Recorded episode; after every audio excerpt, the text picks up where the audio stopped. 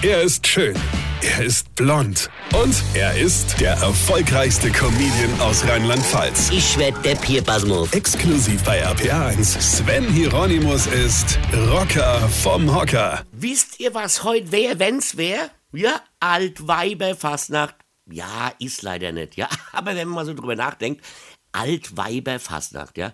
Nur gehen da halt die alte Weiber gar nicht weg, denn die müssen ja Freitagmorgen wieder schaffen. Junge Mädels und junge Typen ziehen da von einer zu der anderen Veranstaltung und hauen sich die Rübe weg.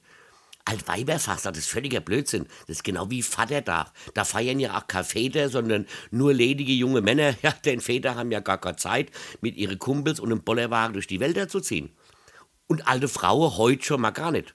Vor allem wisse alte Frauen, wenn man sich abends wegmacht und am nächsten Morgen wieder raus muss, dann flüstert dein Körper dir am nächsten Morgen ganz leise ins Ohr: Das machst du nie wieder mit mir oder ich werde mich an dir rächen.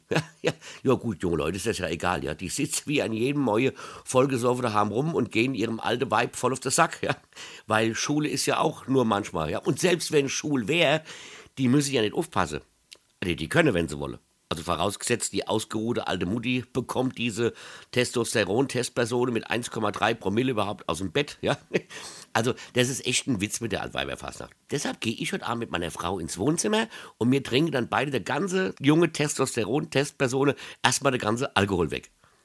Nicht um uns zu betrinken, nee, aus reiner Selbstlosigkeit.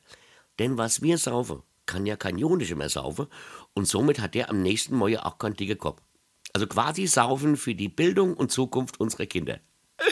So, Covid-19. Und jetzt verpiss dich endlich. Weine kenn dich. Weine. Sven Hieronymus ist der Rocker vom Hocker. Hier vergessen wir den Rap nicht, aber pass auf. Am 12. März spiele ich in Oberflörsheim und am 9. April in Waldfischbach mein Soloprogramm Als Ob. Und jetzt weitermachen. Infos und Tickets auf rpr1.de.